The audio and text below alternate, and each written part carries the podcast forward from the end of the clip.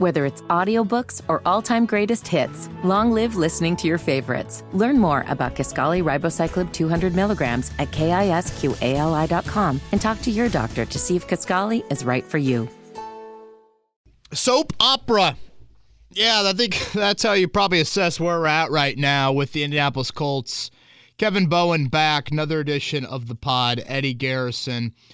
Eddie, welcome to the pod. You're officially, um, you've been I have officially been initiated. initiated. I was looking for the word there. Yes, you've been initiated into Kevin's corner. We post, the pod lives for an hour or two, and then gargantuan news breaks. It's funny, I was, there were probably some moments in the Monday pod you can go back and listen to where I'm kind of stuttering or there was like a pause and Yeah. I was starting to get a little bit of intel into the announcement that was officially made by Frank Reich at 1:45 yesterday. For those that missed the Monday pod, I do think there's a lot of relevant Frank Reich coaching related stuff in there. So shamelessly, I will encourage you to listen to that, but I know some of you are probably like that sounds miserable, so I do not want to go there. That's fine and well. The focus today will obviously be on Sam Ehlinger and Matt Ryan and that jarring decision that I think has merit.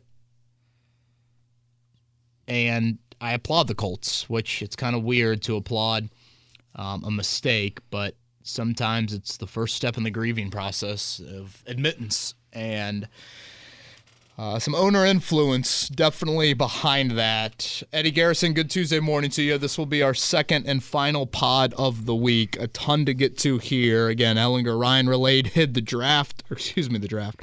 I guess we are looking at the draft, aren't we? Uh, the trade deadline is next Tuesday, and I want to talk about that on today's podcast as well. So this will be a nice meaty one here on this Tuesday morning. Um,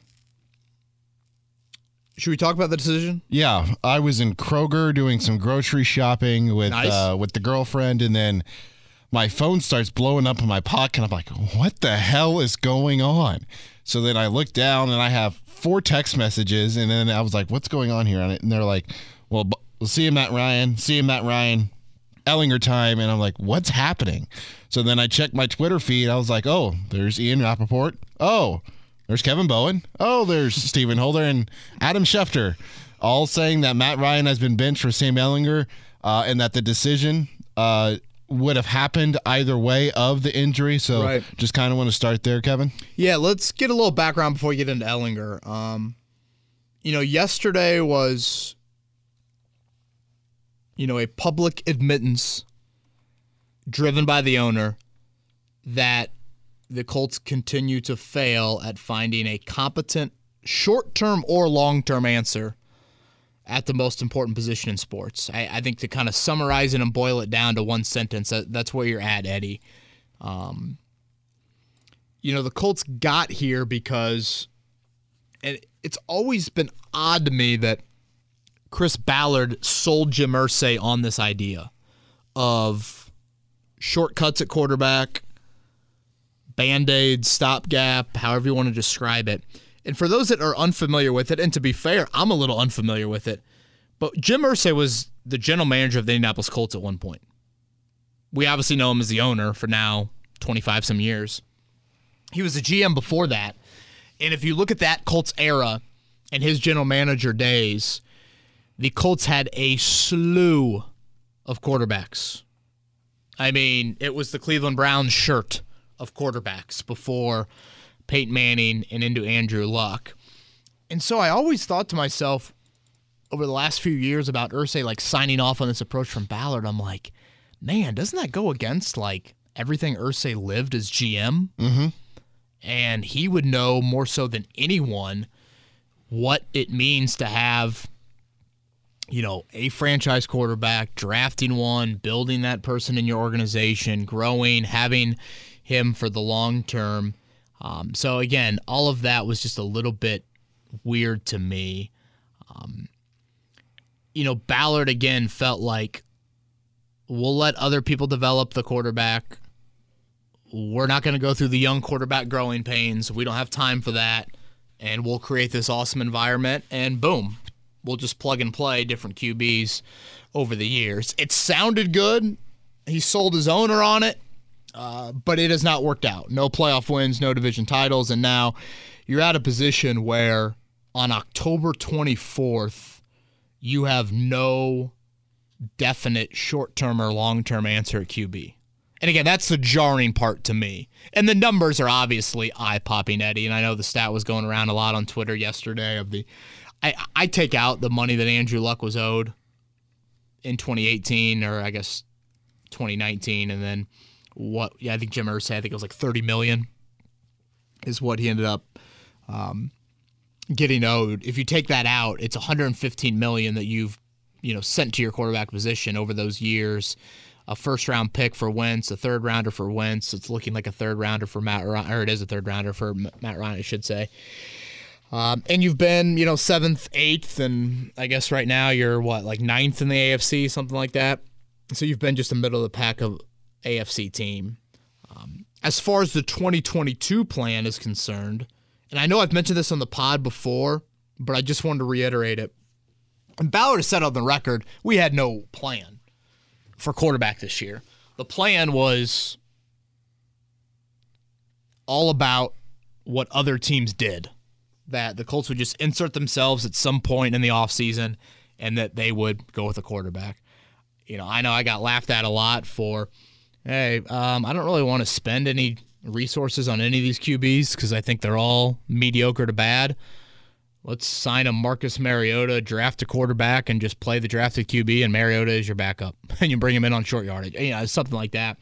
Um, but basically, Mariota, Winston, Mitchell Trubisky, Andy Dalton. I'm sure there's other free agent quarterbacks from last offseason that I'm forgetting about, but Ballard told Frank Reich, evaluate them. Let me know your thoughts. Frank did that, went back to Chris Ballard and said, they all stink. so Ballard said, okay, let's just wait for the last one. I think Trubisky might have been the first one that went to Pittsburgh. He's just like, you know, screw it. If if they don't matter, then let's just wait for the last one. And I think, if I'm not mistaken, I believe right before the Ryan trade happened, I thought there were some Winston Colts whispers kind of right around there. So I think they were waiting, you know, okay, if we can't get any of these guys, we'll insert ourselves at the last moment and we'll see if we can, you know, find one of them. Mm-hmm. Then the other plan, which obviously is what ended up happening, or I should say, plan, I guess more of a hope, was Aaron Rodgers, Russell Wilson, Matt Ryan dominoes, or excuse me, Deshaun Watson dominoes. Let those three big name quarterbacks play out. We don't have a first round pick, so we can't get involved seriously with any of those guys. But if they go to a team that has an established quarterback, then maybe that quarterback becomes expendable, and boom, something happens there. Didn't see it with Green Bay, of course, because Rodgers went back there. Russell Wilson goes from um, Seattle to or uh, yeah Seattle to Denver. Drew Lock just goes to Seattle, so no nothing really happened there. Then the Deshaun Watson situation plays out. Matt Ryan, Baker Mayfield available. Boom, there is Matt Ryan. Um, you know, I thought it was very accurate by Frank Reich yesterday to point out the lack of support that they have failed to deliver with Matt Ryan. Um, and I think it's Jim Irsay simply stepping in and saying, all right, I know a lot of this to, to people screams tank. I really think Jim Irsay believes that this can be an upgrade in the short term. Now, some might laugh at Jim Irsay for that comment, but I think Jim Irsay looks at it and says, this dude is turning the ball over unlike anybody else in the NFL right now. Mm-hmm and he's a statue behind a broken offensive line.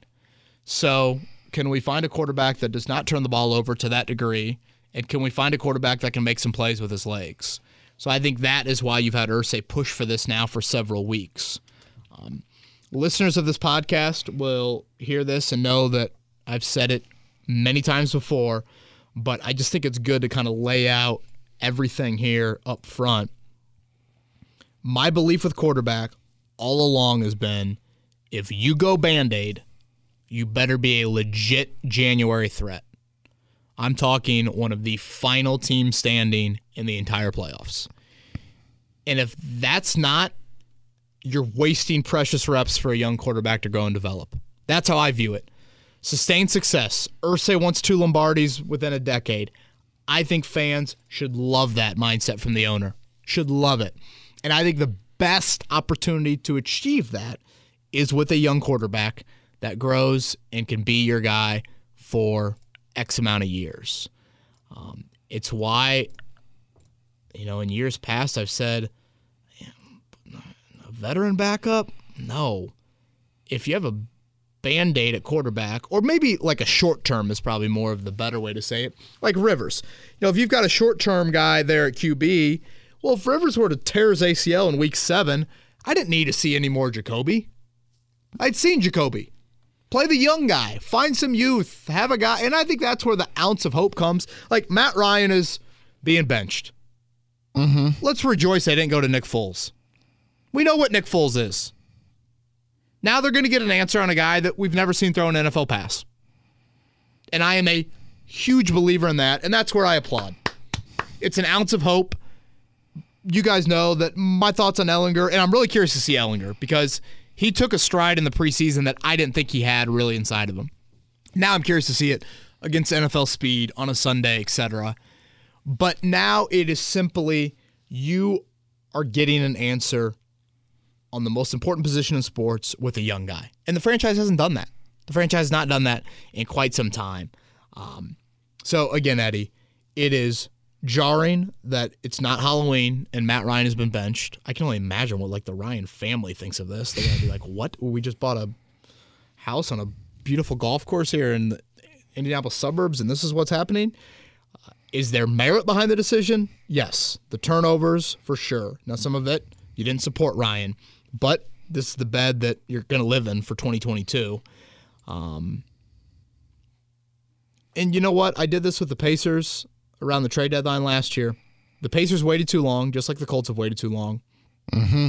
But at some point, you've got to admit that you are wrong and say it's time to move on. And for me, since Andrew Luck retired and shocked the world in late August 2019, this is the first podcast I've ever recorded where I've said to myself, here is some actions from the franchise that point towards the future of that position. I guess a little bit with Carson Wentz, but even then, like You grasping had to straws. have skepticism there, and you had to have like, wait, why did Philly say no? Why did Philly draft Jalen Hurts? All those things. Um, teams often wait too long, and I get it. We all want to believe in what we've done. We, we all want to support the belief and the actions that we've taken. That's that's human instinct. I mean, hell, if I get into a fight with my wife, I, you know, I'm gonna stand my ground. I'm gonna believe in it, and finally admitting and saying that you're sorry is a big, big deal. Um, and now here you are, leading into the final ten games of the season, and you're gonna get a beautiful evaluation on Sam Ehlinger, and what a golden opportunity for him. So uh, that's a little bit, I think, decision wise behind it. Um, again, is Sam Ehlinger Tyrese Halliburton? No. And when you traded Sabonis for Halliburton, it was the first step, and you got immediate return that, that gave you hope. Uh, Ehlinger is not there, but when you know the answer is not working for you, you've got to move on. And that's what they're doing here with Matt Ryan. Um, again, heavy Jim Irsay influence. I think Chris Ballard and Frank Reich like a lot of what Sam Ehlinger brings, but this does not happen without the owner. And you know what? I'm sure, Eddie, it's a little bit of Frank Reich saying to himself, well, I was going to cuss, but Frank is not a cusser, saying to himself, shoot, I'm no dummy. Dad gummit. I'm no dummy. I know full well what the owner thinks of Ehlinger, and I know what the owner thought of Carson Wentz last season. I should probably side with the owner in this one. And, and I do think there is. And sure, does it bother you that maybe Irsay has to step in and the owner's got to meddle a little bit? Yeah, it's probably not great. I'm not too um, fed up with that. Uh, but I think the turnovers really frustrated Irsay from Ryan. And I think he's always had a little bit of crush on Sam Ehlinger. I could see that both ways. Now I was doing some research, and a grade two separated shoulder is typically a six to ten week recovery timetable. So the next part of this that I'm looking to is do they put Matt Ryan on IR? Frank Reich, I, I don't know if he said it with us or maybe said on Colts Roundtable Live last night. I thought he said that he felt like if they were going to stick with Ryan, they could have shot up the shoulder and he potentially would have played on Sunday. A, a question that I have for Frank Reich tomorrow is will Matt Ryan go on an injured reserve? Yeah. You know, and, and again, Eddie, this can get into our trade discussion here a week from today. If Matt Ryan is healthy, Sam Ehlinger obviously is healthy. He hasn't he hasn't played this year. If Matt Ryan's healthy, there's no reason he needs to be on this football team next Tuesday. You know, maybe you wait till Sunday, and if Jalen Hurts tears ACL, if Kirk Cousins tears ACL, if insert you know a team in the playoff race, Josh Allen gets hurt, Jimmy Garoppolo. and for some reason a team out there is like, "Hey guys, we're in too good a position. We should try and go get a Foles. We should try and go get a Ryan." By all means, if I'm the Colts, by all means, do that. Obviously, I'm curious to see if the Colts will add a practice squad quarterback. I would assume that's necessary right now um, for where you're at. Um, I did find it interesting, Eddie, that the Colts decided not to hide behind Matt Ryan's injury with this. yeah, I know, right? That's Couldn't you have said Matt Ryan is hurt? We'll evaluate it this week. Sam's going to take the reps. We'll see how it plays out. Again, they could have put Ryan on IR that's probably the most transparent thing they've done in, under this regime. without question. And to me, that screams of more of Jim Irsay behind this. Um, and I think you saw that in the press conference yesterday out of um, Frank Reich. Anything else decision related before we get into Ehlinger?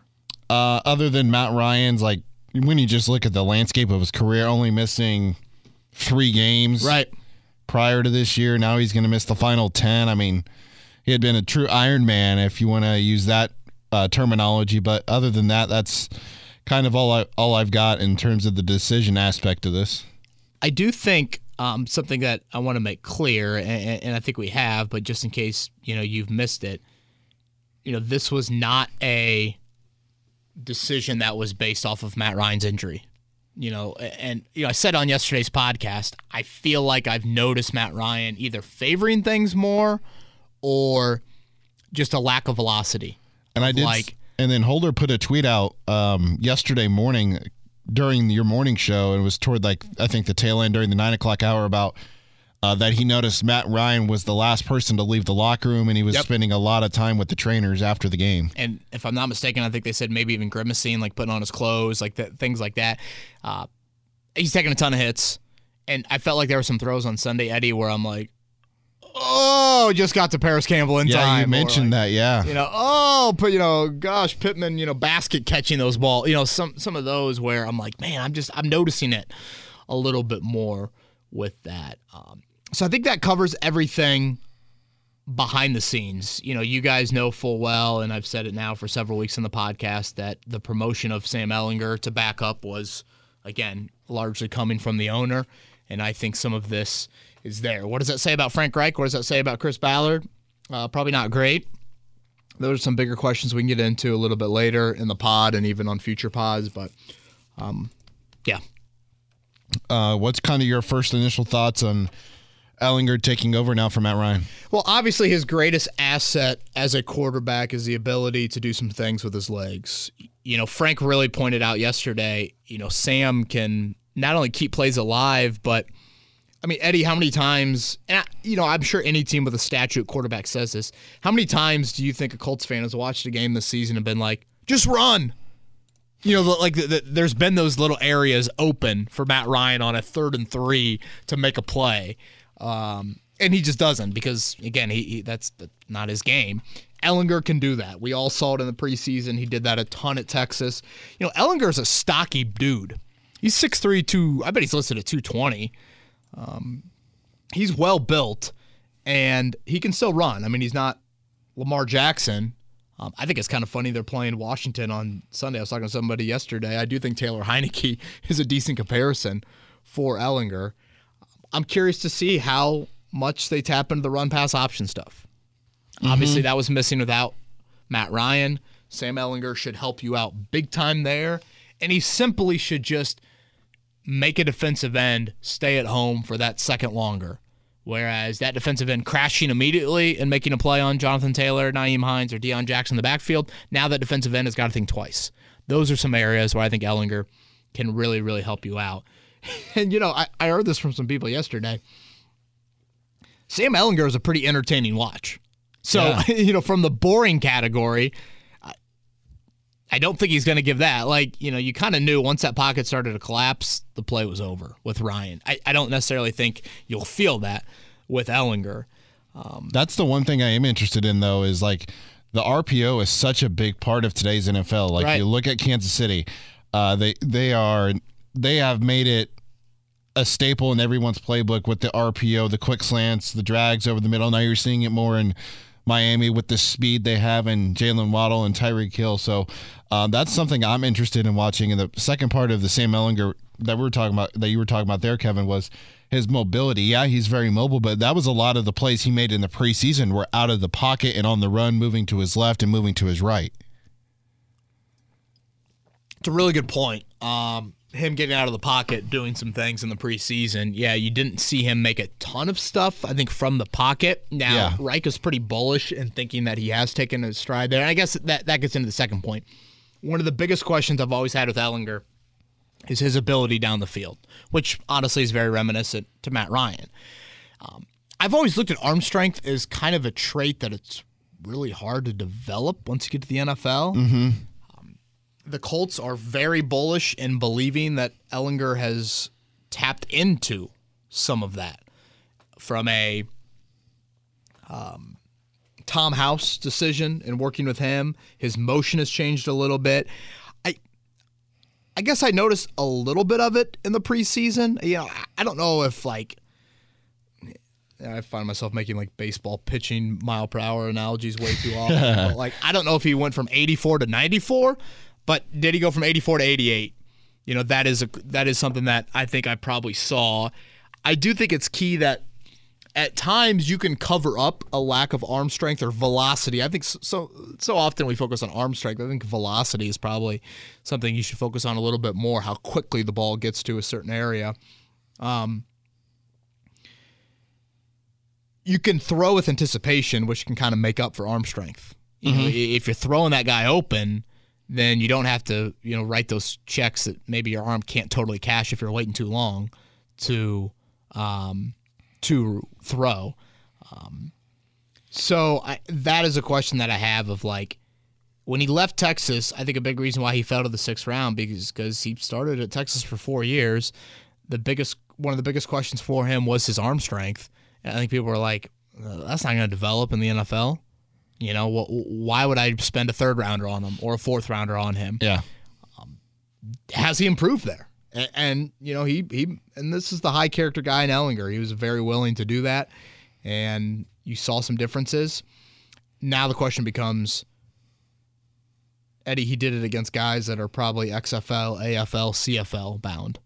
Now you're doing it on a Sunday, and now teams are game planning against you. That is probably the biggest question now for Ehlinger is the Washington Commanders will have a very quick scouting report on Ehlinger, and to summarize it and totally dumb it down and totally simplify it, it'll say, "Hmm, we should probably watch out for his legs, and we should probably make him prove that he can throw the ball down the field." No preseason defense ever did that with Sam Ehlinger. So how does he react to that? Um, a couple other things I'm curious about. You know, he's thrown to a lot of new guys. You know, who is he really thrown to in this group? You know, I guess maybe some of the tight ends, but you know, maybe a little bit of Pierce. But I think Nick Foles threw mostly to Pierce during camp. Um, so it's different with Pittman and Mo Alie-Cox. Insert your no one throws to Mo Alie-Cox anyways right now. Joke for how limited he's been targeted here in recent weeks. Uh, but obviously, you know, Matt Ryan built up a whole lot of offseason reps, preseason reps, regular season reps with these guys. That'll be new for Ehlinger. Are they on the same page? Do you see some of that stuff that's missing there? One thing that Frank Reich I felt like always mentioned was Sam Ehlinger does a great job of finding simple well you know, from a processing standpoint, I don't think you're overly worried about it. Again, it's NFL game speed. It's a Sunday. It's a regular season game. That'll be different. But I don't think you're as worried about that as maybe you were with Jacob Eason if you were going to throw him in Yeah. the mix a couple years ago. Um, and I get back to this question, which is related to Matt Ryan, Eddie. and I think Peyton Manning honestly said it last night. He says it a lot during the Manning casts when they're watching these quarterbacks play, and it's a it's a frequent Manning, you know, referencing kind of his core beliefs about playing quarterback. One of the most important jobs of the quarterback is get your offense out of bad plays. Realize that pre snap, get them out of the bad play. If you realize it post snap, don't make the bad play worse. We saw that way too often with Matt Ryan. Mm-hmm. We saw it Sunday. Frank Reich, admittedly, put Matt Ryan in a bad play on the pick six. Matt Ryan's got to realize that post snap, and he's got to make sure that play does not become catastrophic. So with Ehlinger, can he just does he process that? Can he do it? And then once it happens post snap, you know, where's that balance in wanting to keep some plays alive because you have athletic traits to do that, but all of a sudden knowing when to eat it? Yeah. You know, that I think for any quarterback, particularly a mobile one, particularly a young one, I think will be something uh, to keep an eye on. Um, and, and then just lastly with Ehlinger, he'll throw his first NFL regular season pass on Sunday. like it is still different. Eddie, you've heard me say it a thousand times. There's no position in sports that's more different from practice than a game than quarterback. You Yep. literally wear a different color jersey. Um, I don't think you're going to have a huge deer in headlights look to him. He's been through a lot on and off the field in his life. But there still is that element of if you get to the fourth quarter on Sunday and the Colts are down four with two minutes and 30 seconds to go and Sam Ehlinger takes over at his own 25, how does he react? How does he react? Um, I think he's an easy guy to root for. The story is Hollywood like. It's tragic, but it's Hollywood like. I think you watch you watch him at Grand Park, you watch him in the preseason, you can see why he's so beloved as a Texas football, you know, as a as a Texan, I guess. Hook 'em. Um, hook 'em, baby. We're back. We've all seen that clip of him at the Sugar Bowl from a few years back. Um, we were talking a little IU basketball history on our morning show today, and for IU basketball fans, like what Sam Ehlinger is to Texas almost has like a Tom Coverdale to Indiana feel. One of your own, not blessed with like third base tr- traits of like he doesn't look like Josh Allen playing quarterback Yeah. but he's a guy that just there's something about him that you want to follow, you want to get behind, and does that continue to translate? It's continued at every level of his football life. Does that continue to translate? And how does the locker room react to this? I think we'll wait for that maybe during Twitter questions, Eddie. Yeah. But um, I think that is a great, great question as well. Anything Ehlinger front to get to before we get to a little trade deadline chatter? Uh, when I just try to think of like quarterbacks around the league that are very similar to him or, you know, that he could potentially play like, Yeah, who, who'd you come up with? uh, Taylor Heinicke, like Right. right. off the bat that you mentioned, and then Jalen Hurts for me. Yeah, Because Hurts, very similar, 6'1", 223. Ehlinger 6'1", 224, or, or 222. Both 24 years old, both with question marks coming out of college, of course. Hurts coming from more predominant uh, college teams in Alabama and in Oklahoma with Lincoln Riley and Nick Saban. Um, can Sam Ehlinger develop into what a kind of a player like Jalen Hurts is? Like early on in Hurts' career, and even more today as well. He likes to run when he's in an in a, in a situation where he doesn't feel comfortable. He de- and the, that is what Nick Sirianni has uh, preached him. Only two interceptions this year, so he's taking care of the football. So, can Sam Ehlinger kind of be like a uh, Jalen Hurts, for a lack of a better example, um, in the NFL? Yeah, I would be very surprised by um if like Ehlinger just totally shits the bed and they lose 10 straight. you know, like I I don't I, I don't think it's that. Um there are elements to Ehlinger's game that I think he can be really steady and can kind of manage it pretty well and again keep some plays alive, keep some drives alive with his legs the question for me just comes down to it's just such a massive step. You know, insert your Neil Armstrong quote on the moon here, but it's just such a giant leap to now playing on an NFL Sunday. And more than anything, now this team is game planning for you. And whoever the defensive coordinator is for the Commanders has watched 40 Sam Ehlinger starts from Texas in the last 24 hours. And Bill Belichick will be game planning against him next week. You know, that it that's different. and Ehlinger's not faced that since his Texas days. Right. Um, So, what that looks like now is the biggest jump. But just to summarize everything, again, applaud. I'm applauding the admittance of a mistake, and I'm applauding that now the franchise is saying, we're not going to go to Nick Foles. We're going to go to Sam Ehlinger, and we're going to get an answer on a young QB. Because far too often, Eddie, and I get it's difficult, but I think far too often teams draft a quarterback, but you never really give them a chance. Mm-hmm. And sometimes those chances just don't arise, but sometimes they do arise, and yet the team is too afraid to even go there. They'd rather say, "Yeah, are one of them, one of those McCown brothers still available?" you know, the, the, they choose to go safe, and I felt that way about Jacob Eason. About like, you know what? If you're going to draft the dude in the fourth round, what you say on draft day when you make that pick is, guys, at some point, we're going to have to throw Eason in there. And it might look really bad, but you never know until you truly throw him in there. Good or bad. You you, you never know. Eddie, for 15 minutes last night, Bailey Zappe was having a statue next to Tom Brady outside Gillette Uh-huh. Stadium. Yeah. And again, that's what you got to find out. You got to throw them into the fire. Monday Night Football, you got to see what exactly you have with these guys. And I know it's a little different with the Mac Jones situation and his health and all of that, but um, that's what the Colts are doing. And kudos to them for doing it. And in a weird way, Sam Ehlinger might be playing to save Frank Reich's job. Very well.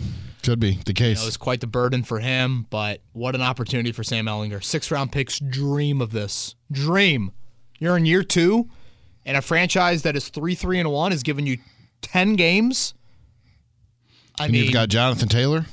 Dream again. Yes, you have Taylor, and obviously the support around him has got to prove themselves as well. But this is not Sam Ehlinger walking into a three and ten football team that has six dudes on injured reserve that are all Pro Bowlers. So, what a beautiful chance, and uh, I'm eager to see what happens.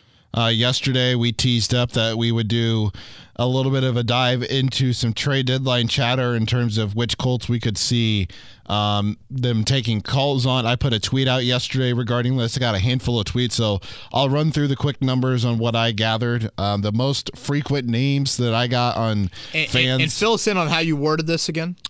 Um, let's let me pull up the tweet real quick. Um, These would be expendable players. These Correct. Would be players that you would listen to. Yes, I said uh, with Ehlinger News, K Bowen and I will have another pod tomorrow uh, instead of Wednesday. And as we tease today, uh, we will take a look at some of the Colts we think are expendable or tradable. Um, drop three names on who you think could be on the move. That was the tweet uh, that I put out. Uh, the two names that got the most attention uh, Ryan Kelly. I think I got like five or six tweets. Kelly was on five of them. Uh, Shaq Leonard was on three of them. Those were the two top names that I received on who fans would like to see ex- moved at the trade deadline. Um, some other notable names: Yannick Ngakoue, Nyheim Hines, Kenny Moore. Um, one name that I thought was a little odd that stood out: Mo Alie-Cox and uh, Jonathan Taylor. Obviously, It's really interesting. Um, Eddie, next Tuesday, November 1st, will be the trade deadline. Um, I think we know this, but the NFL is typically quiet around the trade deadline. Uh, the Colts' last in season trade would be Trent Richardson. Um, probably just stop the pod there, but uh, you know we know full well that this franchise, and again, it's kind of the norm around the league. You don't typically see a lot of trades. I, I realize it's difficult sometimes to plug and play. It's not tell the guy go play second base, and he plays second base pretty similar to how he played second base with the Tigers, or etc. Um, I've always looked at the trade deadline as okay. If you're going to buy, if you're going to be a buyer at the deadline, if you're going to do what San Francisco did with Christian McCaffrey, you've got to sit there and say to yourself, we feel like we are one piece away from being a Super Bowl team. And that this move is going to insert us into that conversation. yeah. Obviously, the Colts do not fall into that boat. Um, I don't look at them and think, you know, boy, if they just trade a draft pick for a left tackle, boom, they're going to be there. Obviously, what left tackles are available that would fit that mold. Um, I am firmly in the category of I think they should be a seller. And I realize when I say seller, I think it's I don't know it's kind of an eye popping word to use or eye hearing word or hearing word, uh, however you would say it. Um, I'm not acting like all of a sudden it's like, oh yeah, the Colts are going to absolutely, you know, blow it all up and all the guys on the side of Lucas Oil Stadium are going to be gone. I, I do not envision that happening at all. Um, but I would be listening to no one on this roster is untouchable. Let me start there. I'd be listening to anyone and everyone on my team. Some names that pop into my mind, Eddie. Again, Nick Foles and Matt Ryan. Health dependent with Matt Ryan. Uh, other teams and their quarterback needs, definitely. But if Sam Ehlinger's the guy the rest of the year, I don't see the need for Matt Ryan or Nick Foles. Mm-hmm. Um, Ryan Kelly is a name I thought about. And then I would say a couple names on defense. I, and I get this is complicated. I would listen, potentially reach out to teams about Shaquille Leonard. Bobby Okereke and EJ Speed are in contract years. They're not going to break the bank. Obviously, Bobby more than EJ is probably going to earn a nice contract somewhere. Mm-hmm. But you know, if you have questions about Shaquille Leonard getting back to the level, and again, getting back to the turnover level, because that's that's the thing missing right now, and that's his greatest asset. If you've got questions about that, you know, a Franklin Okereke speed grouping moving forward at a position that again I don't hold as in high regard as others on the football team, that's something that I would look into. Very complicated. If you're a team absorbing Leonard, you would obviously want heavy medical history into that. Yeah. Um, and so that's really complicated, but that's a name that that uh, you know is kind of popping into my mind. Um, this one I don't love, but you know what? The emergence of a seventh round pick out of Yale. What about Julian Blackmon? Yeah. Blackmon, I think, played was it like a dozen snaps, maybe a little bit more than that on Sunday. Rodney Thomas still took the majority of snaps with Blackmon back to practice. So again, these are just names that I would definitely listen, hear. No one is untouchable. There's a price tag for everyone, but there's also a price tag that I'd be willing to listen to a little bit more because of what your draft capital looks like in April. And this is very relevant to Washington and Carson Wentz. Carson Wentz is on injured reserve. It's very much looking like that's going to be a third rounder, not a second rounder. You don't have your third rounder next year because of the Nick Cross trade. So you're sitting here at the draft, and as I look at the draft order right now, Eddie, the Colts are what, like 16 or 17? And you look Uh, in the yeah. top five, and you've got the Lions, and you've got the Panthers, and you've got the Texans. Those three are all taking a quarterback, right?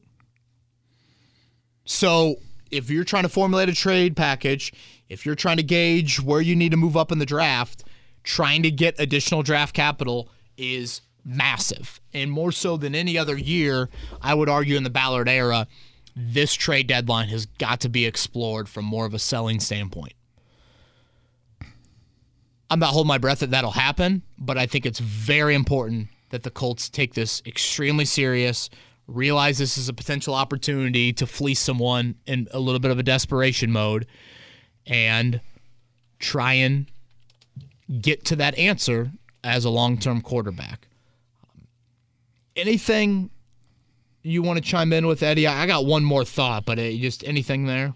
I think if they were to finally, you know, break the trend, for lack of a better phrase, and make a move at the deadline, I think you need to move one of those guys that's on a heavy contract. Whether that's DeForest Buckner, whether that's Quenton Nelson, Ryan Kelly, or Braden Smith. I think one of those four, um, or and Shaq, so five. I think you have to move one of those five to open up some cap space, because if Matt Ryan is gone at the end of this year, whether that's trade or whether that's you know he's cut, waived, or whatever the phrasing or whatever the terminology they use, he's going to leave a big cap hit um, for next year.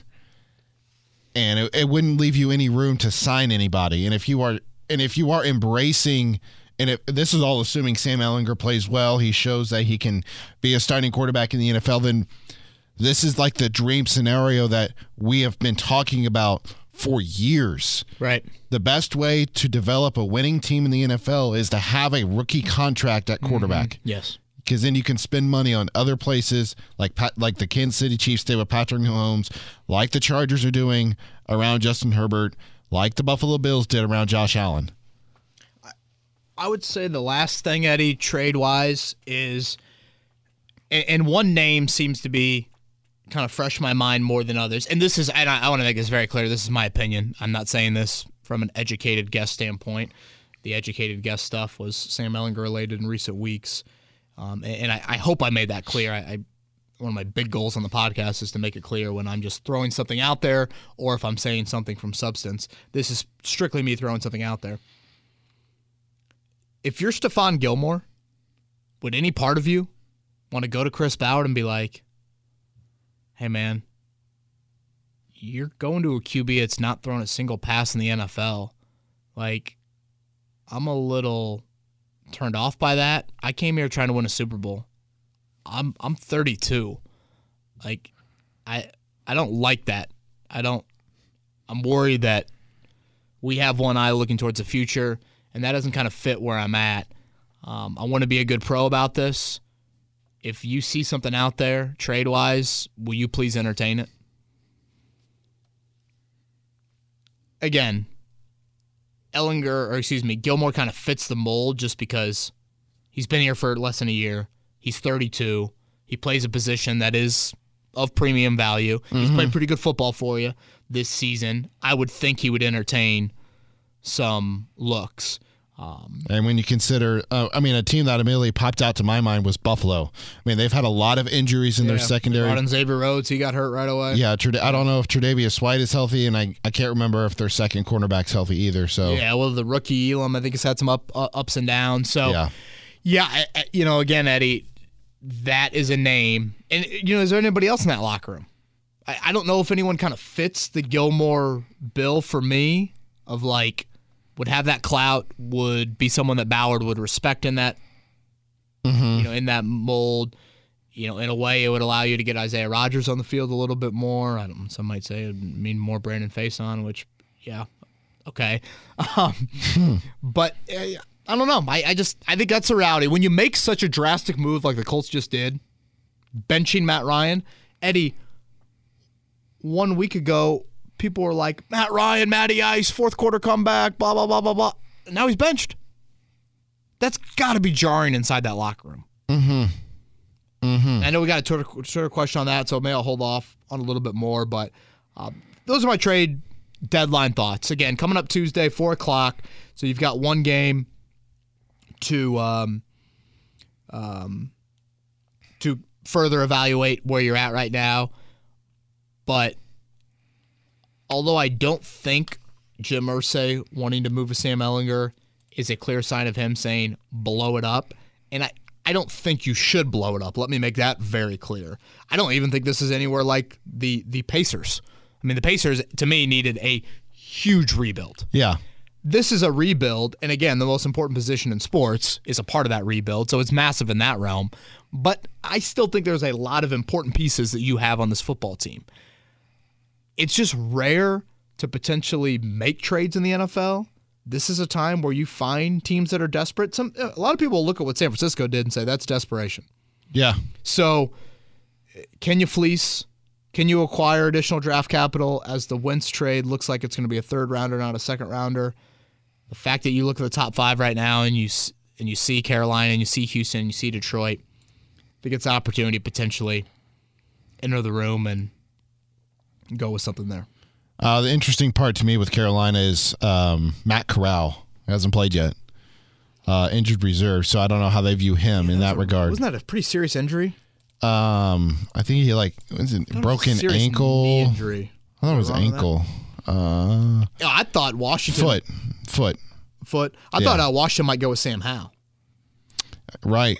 you know, over Heinicke, but maybe Ron Rivera saying I'm kind of coaching for my job here. Let's see if we can resurrect things with Heinicke. So, uh, anything else trade value front before we get to Twitter questions? Uh, I don't have anything else, so I was just going to hop uh, right into Twitter questions. The first one comes from Josh.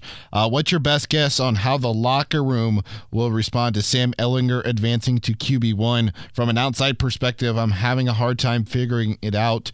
Um, if there is a real conviction from the team's leadership that this will work in winning more games, or if they are merely trying to see what they have in Sam and sort of tanking for a better pick along the way. I am torn on this decision personally. I guess the recent Jacksonville game gave me a glimmer of hope with the current situation, but on the other hand, I'm excited to see what Ehlinger can do on Sundays. Yeah, I think that's a really, really um, relevant question. Eddie, I could see the side of the lot. I could see two sides to the locker room, and I'm curious your thoughts on this. I could see a side of the locker room that says this. To the earlier point of, holy shit, last week we're, we're praising this guy and he's Matty Ice and fourth quarter comebacks and, you know, he's been there, done that. And I feel confidence in the fourth quarter. And, and now we're going to a guy that's never thrown a pass in the NFL and, and we're 3 3 and 1. Mm-hmm. I think that's one side of the locker room. I think the other side of it is saying, hey, this dude leads the league in interceptions and fumbles if I was playing my position, 32nd ranked in such an important s- statistic, I probably would be cut. So I love the move.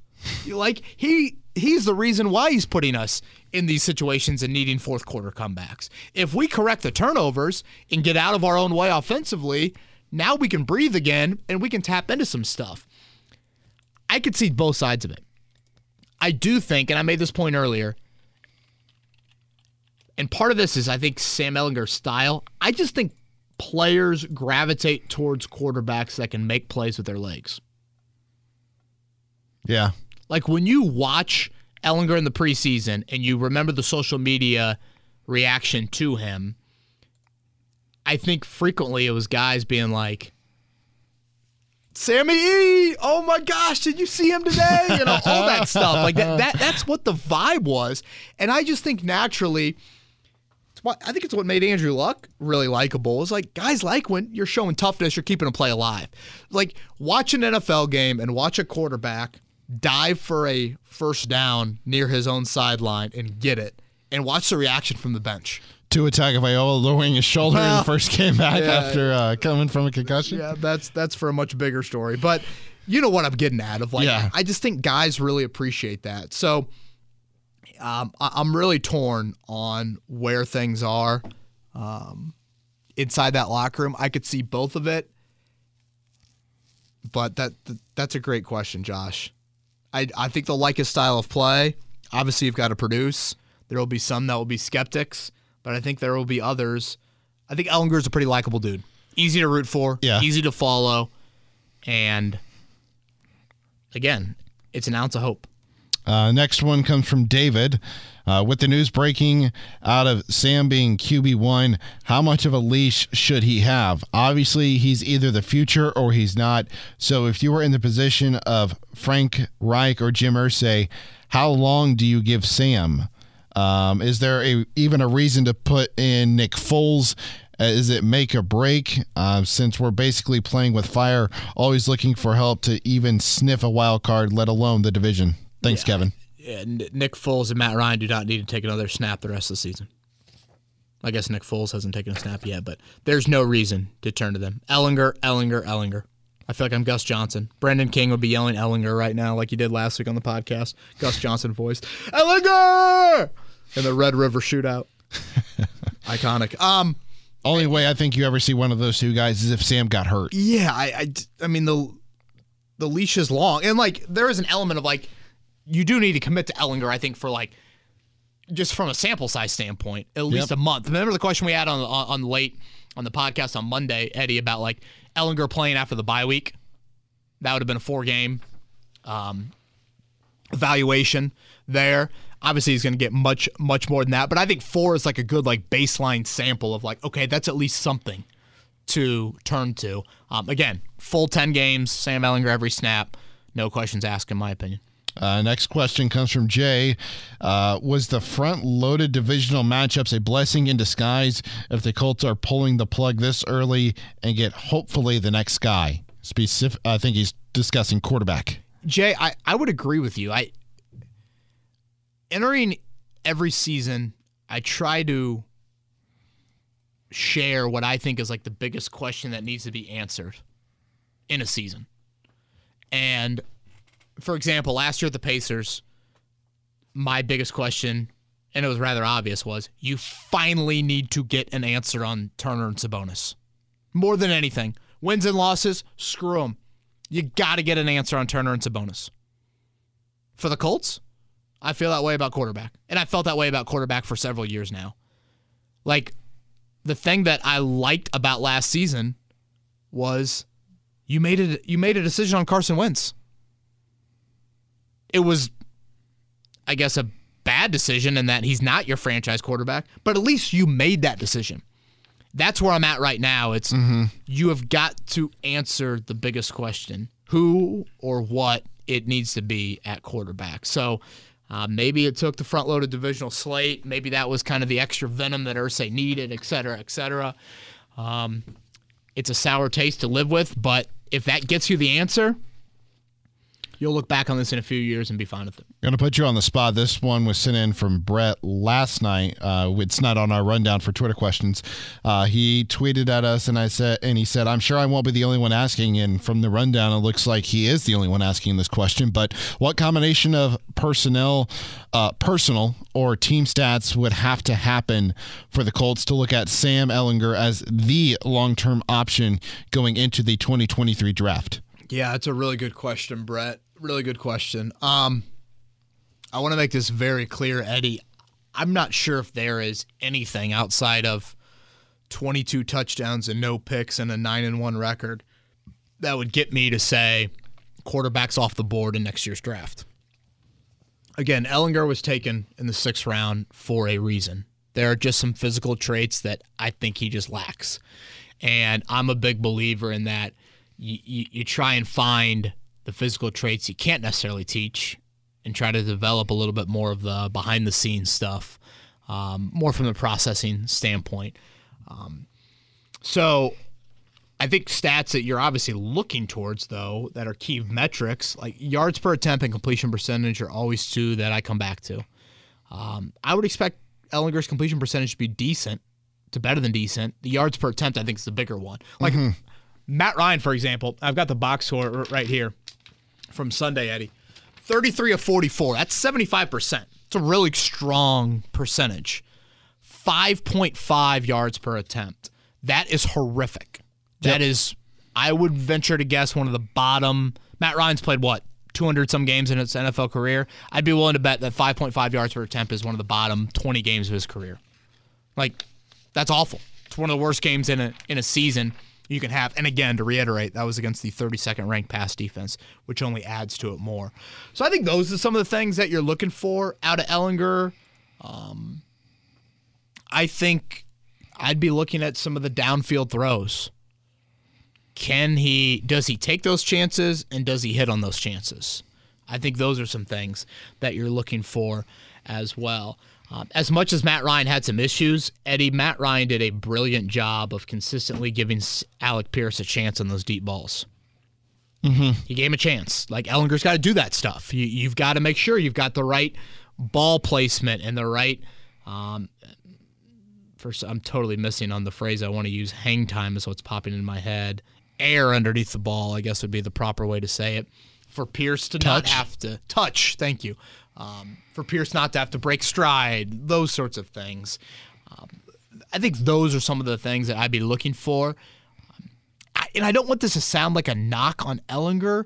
And 10 games is a big, big sample, but he would have to do absurd stuff for me to, again, totally eliminate quarterback off of it. Because in all likelihood, likelihood Eddie, you're going to be drafting the top half of round one again, it's the golden opportunity to be in a position to where the trade up is not as massive as it was last year, you know, or I should say two years ago when you took Kwity Paye early in the 20s. And, you know, I, I've I've said this all along. I, you know, like a Justin Fields and a Jalen Hurts. Those are a couple names that I just keep on coming back to. Of if the Colts knew Fields would fall to where he fell, and then was there a disagreement, Reich Ballard internally wise on Hurts? I I think it's a fair question to be asked.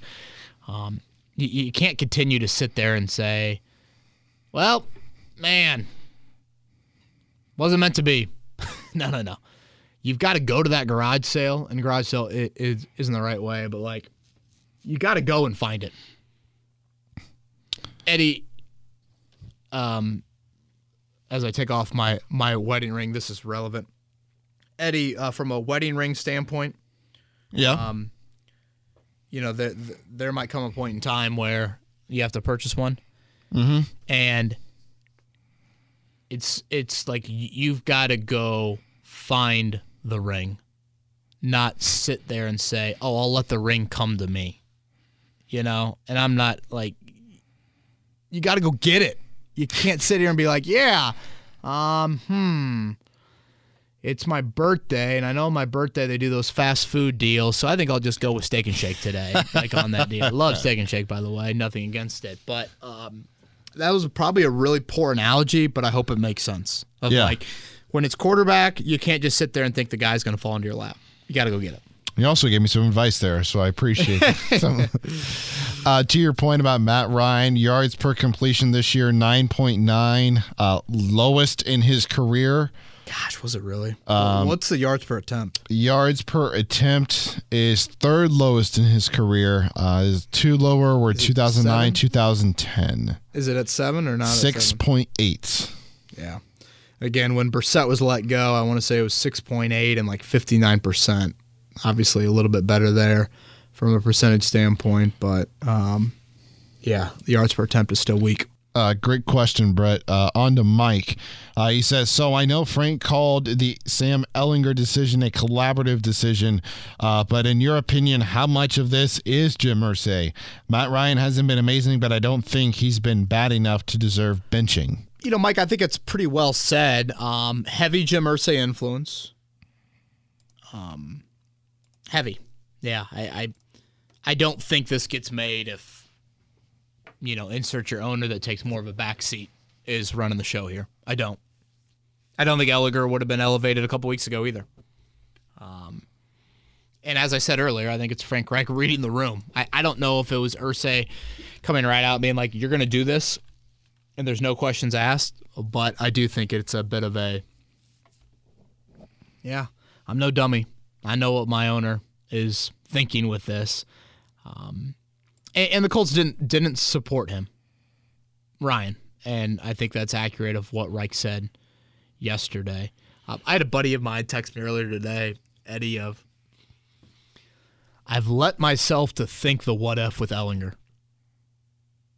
You know, maybe. And I know that's fairy tale, but no one thought that with Matt Ryan past 2022, 3, the eternal optimist 2024. Like, and I guess that's again where I'm getting at the applause I have for the Colts of like, you've created, it's not a pound of hope, an ounce of hope with, okay, no one ever thought that Ehlinger, or excuse me, that Ryan was going to give you that hope for four years or beyond. And again, a lot of people I think didn't think that it was possible even in this year. But now you're going to get an answer on Ehlinger, and you've also taken an action as a franchise to say, enough of this band aid bull, you know what? We've got to finally get the bat off our shoulders and swing it. We finally have to dive into the pool. You finally have to take a committed, risky, monumental approach at that position. A little bit of trivia before we get to our next triv- uh, our next Twitter question. Kevin, when was the last time the Colts benched an established starting quarterback during the season? I was thinking about that earlier today. Uh, I I would assume it was Tolzien. 1995, Craig Erickson was benched. This is from Charlie Clifford on Twitter. Uh, Cliff Wish Eight. Who was his replacement that took over full time? Indeed, it was. And what number did he wear? Captain Comeback, rocking four. Yes, sir. The I stars would, are uh, aligning. Yeah, I, I would. I would. The only thing I would push back on is I think Tolzien did get benched after that season opener in 2017. Established starting quarterback. Established. There you go. That that that that phrase would be accurate. Um, gosh, I still have just horrific memories from that game in LA with Tolzien. Uh, First pass of the season, pick six. Yep, against the Rams. Yeah, I remember Yeah, that. and Chuck Pagano called them the 49ers after the game. Not not great. Sean McVay's first game as head coach. Yeah, that was the year. Uh, was that Jared Goff's like ridiculous year, or, or Todd Gurley's like monster year, where the where they kind of like broke out? Gurley, 2017. yeah. Maybe it was Goff. Uh, Patrick is the next Twitter question. Uh, Ryan's benching to be signals a warning shot across the bow of Frank Reich and Chris Ballard. If things continue to go sideways, which one would likely go first, or would they be paired? How likely is it to be a midseason firing if it sours? Yo, Patrick, I ended my story with yesterday, and I guess I should just pull it up. Of 1075fan.com. thank you, appreciate that. Um, basically saying that this move now says, let me pull it up. So now the Colts will get an extended look at Ehlinger with the looming quarterback question still glaring. It'll be one of the biggest and most important decisions this franchise has made in years. And now the question becomes even more apparent. Will Chris Ballard and Frank Reich be the ones making that decision? That's the next question for me. Who will be making I cannot stress enough, and I said this yesterday, how big and monumental this decision will be. Mm, In franchise terms, it's it's bigger than just about anything you've had. Um, how I view it, I'll view it from the lens that I think Jim Irsay's viewing it, and then I'll view it from my opinion. I believe that Reich is on a hotter seat.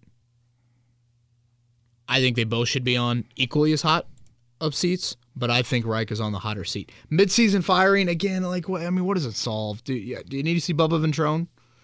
That would be the only like big, you know, big thing there. I and I- I can't recall many GMs ever to be fired midseason.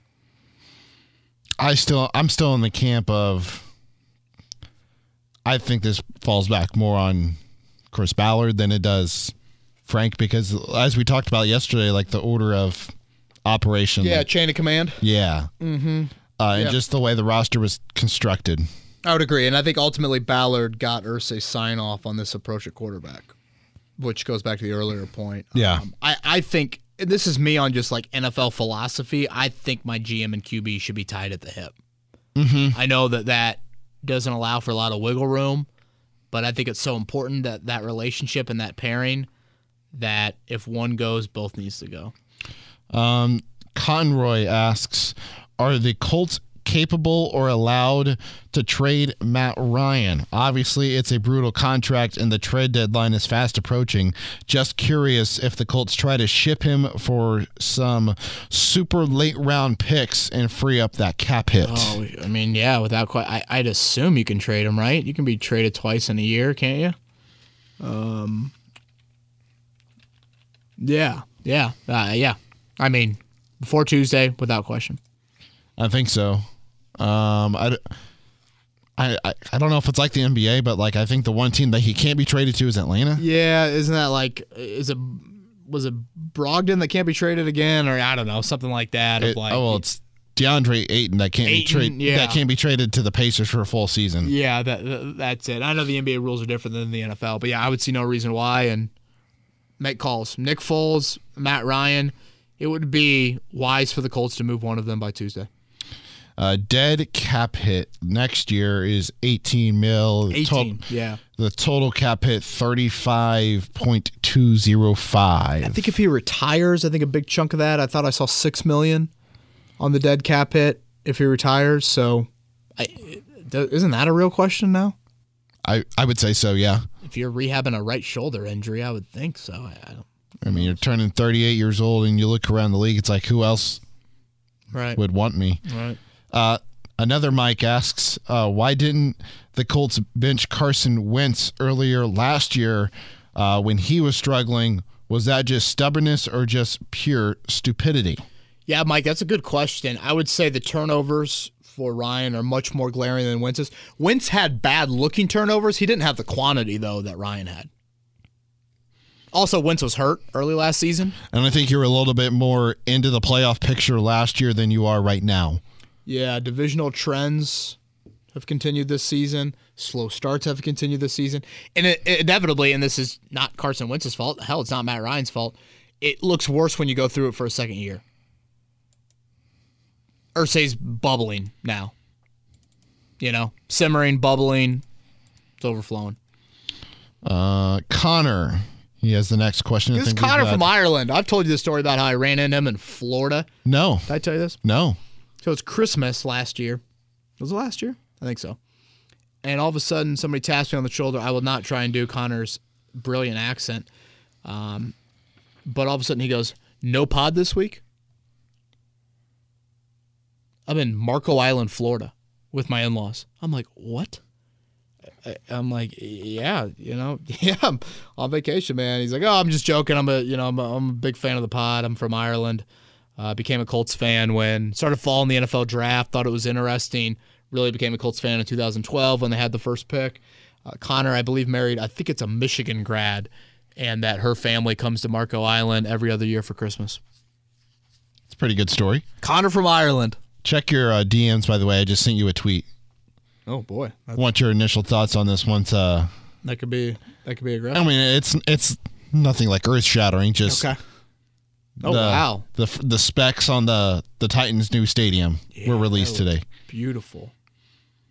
It's like Allegiant and uh, what's the Rams and Chargers place called? Got a uh, SoFi. Yeah, Gosh, I love that first picture. Yeah, the uh, Go to- Nashville's going to be getting a Super Bowl, right? yeah. They can view the specs if they if Colts fans are curious uh, by going to Turron Davenport's Twitter. Uh, what is his handle? Uh, T. Davenport NFL, I think. Yeah, T Davenport underscore NFL. Uh, he's got three pictures up on the first renderings of the Titans' new stadium. Uh, five questions left. Back to Connor. Okay.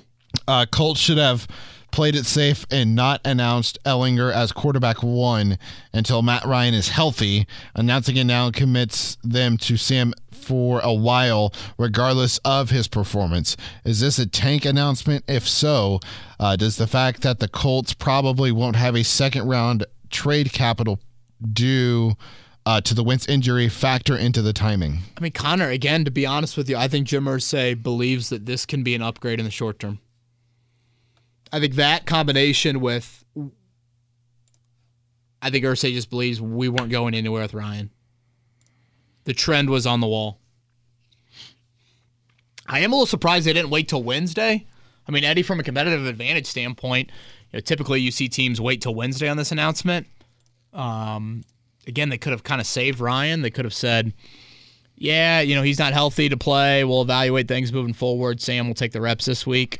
And that's where I think you have a lot of this Irsay influence. I, I understand why people would look at this and think straight up tanking.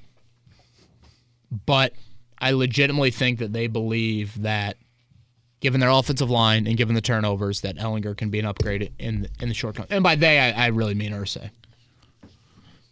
seems pretty evident when you factor in all the comments that uh, Frank Reich made after the game, saying that Ryan's our guy and still, and you know we have Matt Ryan, Yeah, Kevin.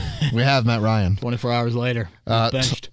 Tyler says, has the writing on the wall for this move been since Sam Ehlinger was elevated to QB two? yes. If we would have lost to Jacksonville last week, would Ehlinger have started Sunday's game? Appreciate you, Kevin. What a crazy day. Yeah, amen to that, Tyler. Um, thank you. Um, yeah, I'm trying to think what it was, Eddie. I heard. I guess it would have been just before, yeah, right after the Denver game. Um, I had heard that Jim Irsay wanted Ryan benched. So, I think the initial elevation of Ehlinger was to appease the owner, and then this was the final straw. Basically, Ryan had one more stinker clunker of a game, and he had that on Sunday in Nashville, and there you go. It's why I committed so much time on it last week. You know, Ehlinger getting the promotion to back up. I one thing on Ehlinger, Eddie, that I wanted to sneak in before we wrap up. when you look at Sam Ehlinger's football life, and again, his personal life, tragic. His father dies in a heart attack finishing a triathlon when he was in eighth grade. Um, his brother dies last year. I, I believe it was suicide. I, I, guess I probably should have looked that up before I said that, but um, I believe that was the case. You know, right after he gets drafted, and then you look at him football wise. When you think of college football, and the closest thing that high school football gets to college football, I would venture to guess it would be playing Texas high school football. Well, Sam Ehlinger did that at Westlake, ironically enough, where Nick Foles also went to high school, where I believe Drew Brees went to high school as well. That's a very prominent high school, and Sam Ehlinger was the quarterback of a Texas high school football team. That's a pretty big deal. Sam Ehlinger then becomes a four year starter at Texas. The closest thing you're going to get to simulating NFL pressure in college football, I'd venture to guess at putting a four year starting job at Texas right up there with any other, with how nuts that state is, a Texan and Sam Ehlinger, all of that. So I guess what I say is this is not some dude from Southern Illinois starting at quarterback on Sunday. This is not Jacob Eason, who experienced some things in college as a freshman in the SEC and starting for Washington, but like Sam Ehlinger started over 40 games at college. Yeah, he hasn't played in, you know, 2 years, but he has been put into some big time pressure pack situations in high school and in college. I know full well it is a giant leap to what he's going to experience on Sunday, but I think part of his makeup, part of the just obsession the Colts have with his character and leadership comes from those experiences. So I want to sneak that in there. Uh, you have time for these last three, or do you? Yes. Okay. Yes. Yes. Yes. What do we got? Uh, Jay Sacco. I think I'm saying that right. Oh, is this our Australian guy? Maybe. I think so. I think he. Uh, I think you mentioned in there he's from Sydney. Uh, I don't think I don't see it in here. So maybe you took it out. Yeah, maybe I did. Yeah, I think he's from Sydney. Uh, first, I wish the Colts performances would reflect the quality of your podcasts. Have been looking forward to them as always every week. Uh, thank you. Uh, was just wondering why the Colts running game has been predominantly from the shotgun this season. Is it purely based on the offensive line struggles? I feel like in years past, we've had so much success with Jonathan Taylor or Marlon Mack uh, when the quarterback is under center. Was wondering why we have completely gone away from that this season. Well, first, thank you for the kind words. I appreciate that. Yeah, that, that is interesting. It's something I probably need to look into a little bit more. Obviously, the Wisconsin days for Taylor, he was primarily from an under center situation. I do think, again, Eddie, I would think the presence of Sam Ehlinger should help the run game. Mm-hmm. just, you know, making that DN pause for a second. You can't crash down, those sorts of things. Bootlegs. Do you see some read option, bootlegs, all of that. I think that should open up the box a little bit. Um, so I am eager to see how all that plays out. Uh, Steve, hi Kevin, big fan of the morning show and the podcast. Thank you, Steve. Can you speak to if the offensive line injuries are a factor this season, or are any injuries not being brought to light? Who is the current offensive line coach, and will this person be the first to let go? His name is Chris Strausser. Do you think he is the first that is gone, Kevin? Boy, I mean, at this point, nothing on that front. Um, I guess if there is a change there, if there is continued issues there, I, I, I do think that's a name to keep an eye on. Who's hurt? You know, no one. I really think on the injury report. I mean, Kelly missed with a, you know, I guess a couple days with a hip, and Mitch, what was that, the Denver game where he missed like the second half.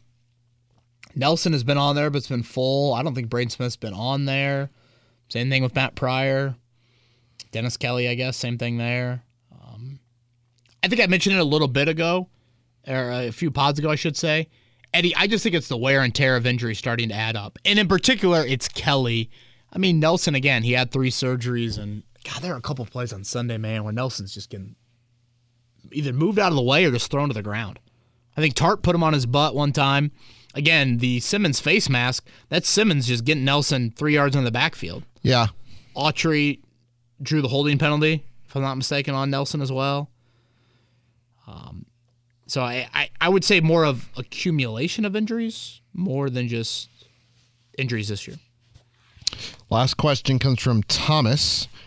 Uh, hey, Kevin, in my opinion, the worst thing we can do for the health of the franchise in two to three, eight years from now is scratch and claw our way to an 8 8 and 1 record, knowing this core and quarterback just can't get it done.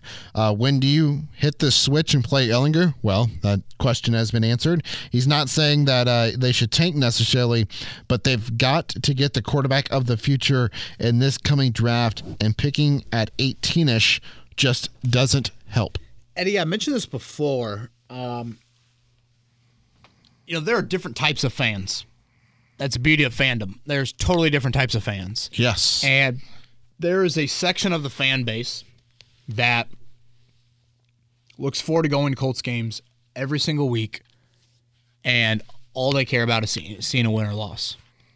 Live totally in the short term, win, win, win at all cost. Um, don't care about long term future. I want to see my team win. I don't want to see them lose. And I get that. Then you probably have others that will say, I'll take a step back for potentially future benefit or future hope in this case, which is probably where you're at right now. So again, I, I really, really understand um, both sides of it and realize that there's people on both of that. So, um, you know, Thomas, to your point, and again, I think I've shared this on the podcast. I probably side with more of a one eye towards the future with that. You know, we had a caller call into the show today, Eddie, and say what the Colts are doing is a heist. He he's a season ticket member. Mm-hmm. It's a financial heist mm-hmm. in doing what they're doing. Um, there are some people that I think are in that boat, but I feel like I've heard a decent amount of others that are saying, I'm really looking forward to Sunday. Like some people are saying, I watched a boring offensive product with Matt Ryan not get much success. Now I'm watching a different style quarterback under center. Can't be as boring there. Um, and it is a chance to potentially tap into the future. So I think, again, it's kind of both sides of it with that one. A couple things for me. Uh, did you see the uh, comment that Michael Pittman Jr.'s dad left on somebody's post on Instagram? It was on Twitter yesterday. No, I, I, I did not. This this sounds juicy. This sounds like high school football drama. Um, he said he added the guy who added him. It looks like um, he says Junior loves playing for Indy and loves the fans. I don't think he's ever leaving. I appreciate those words about Junior as well. Thank you. No, well, that that that, that wasn't drama filled. That sounds pleasant, right? Right. Yeah, I think questions about a quote, right, that uh, Pittman had post game. Yeah, maybe. Yeah. yeah. Um, uh, and then the final thing, in order of business, since we're not doing another pod this week, you have to make the Tuesday prediction oh, for Sunday. Gosh, I don't love it. Um, I really like Washington's defensive line. Colts Commanders. Yeah, I like I like Washington's D line. 425. 425. 2019 Commanders. Ooh. I think Jonathan Allen, Montez Sweat, Daron Payne's a pretty good trio. It doesn't sound like Chase Young will be back just yet. Return to practice, but not back just yet. And I think they still have enough weapons. I, I really like Heinicke's moxie. I, I just, I've, I've kind of been a Heinicke guy. Um, again, I don't think Ehlinger is going to look horrific. I, I don't think it's going to be like, I don't think it's going to be him pissing down his leg. I don't. I just worry about the O line, frankly, holding up against what, what, what I think is a pretty good front. I don't love Washington's talent at a lot of other places. I don't love what they have on the back end. Um, you know, I don't think their O line's great, but I'll go Washington 2019. Maybe it's because bitter because I had some financial stake on Green Bay. Ooh. Which means should I then pick against them? I, I don't know if that makes sense. Uh, but that's where I'm going. How about you? Oh, well, what's the line? Or has it been taken off the board? That's what I was about to rattle off. Uh, commanders are three point underdogs. Still. Yes. Interesting. Uh, that opened at four, I thought. Yeah. Um, according to Caesars, Colts are a three point favorite. Gosh, it shows you how much people thought of Matt Ryan. Total 40. Boy, that's low. Well, well, 2019 would seem to achieve that. So, yeah, I'm going 2019 Commanders. How about you? I'm going 17 14. And I will take the newfound life and optimism of the Indianapolis Colts. I love it. Tarik Glenn in the building, Ring of Honor. I love that. Do find it fitting that the Colts continue to search for the left tackle, and Tarik Glenn is the Ring of Honor member here um, this season. Uh, and this is the game that he's going in there for. Um, so yeah, anything else? Daniel Snyder, Jim Irsay. Will, will that be the halftime? Ring Got the Honor? boxing gloves Yeah, exactly. on, on center stage. Talking to someone with the Colts, they're like, "Well, for Irsay to survive that one, he might need a prop or two. I don't think if they just went just straight up knuckles, I don't know if that'd be the best thing there for Jim against Daniel Snyder. But we'll see if any pregame interaction between those two. Uh, Eddie, thank you. I know it's been a busy 24 hours, part of life on the pod, uh, but I appreciate you being flexible with us. We'll be back on Monday to recap Colts and Commanders. See ya.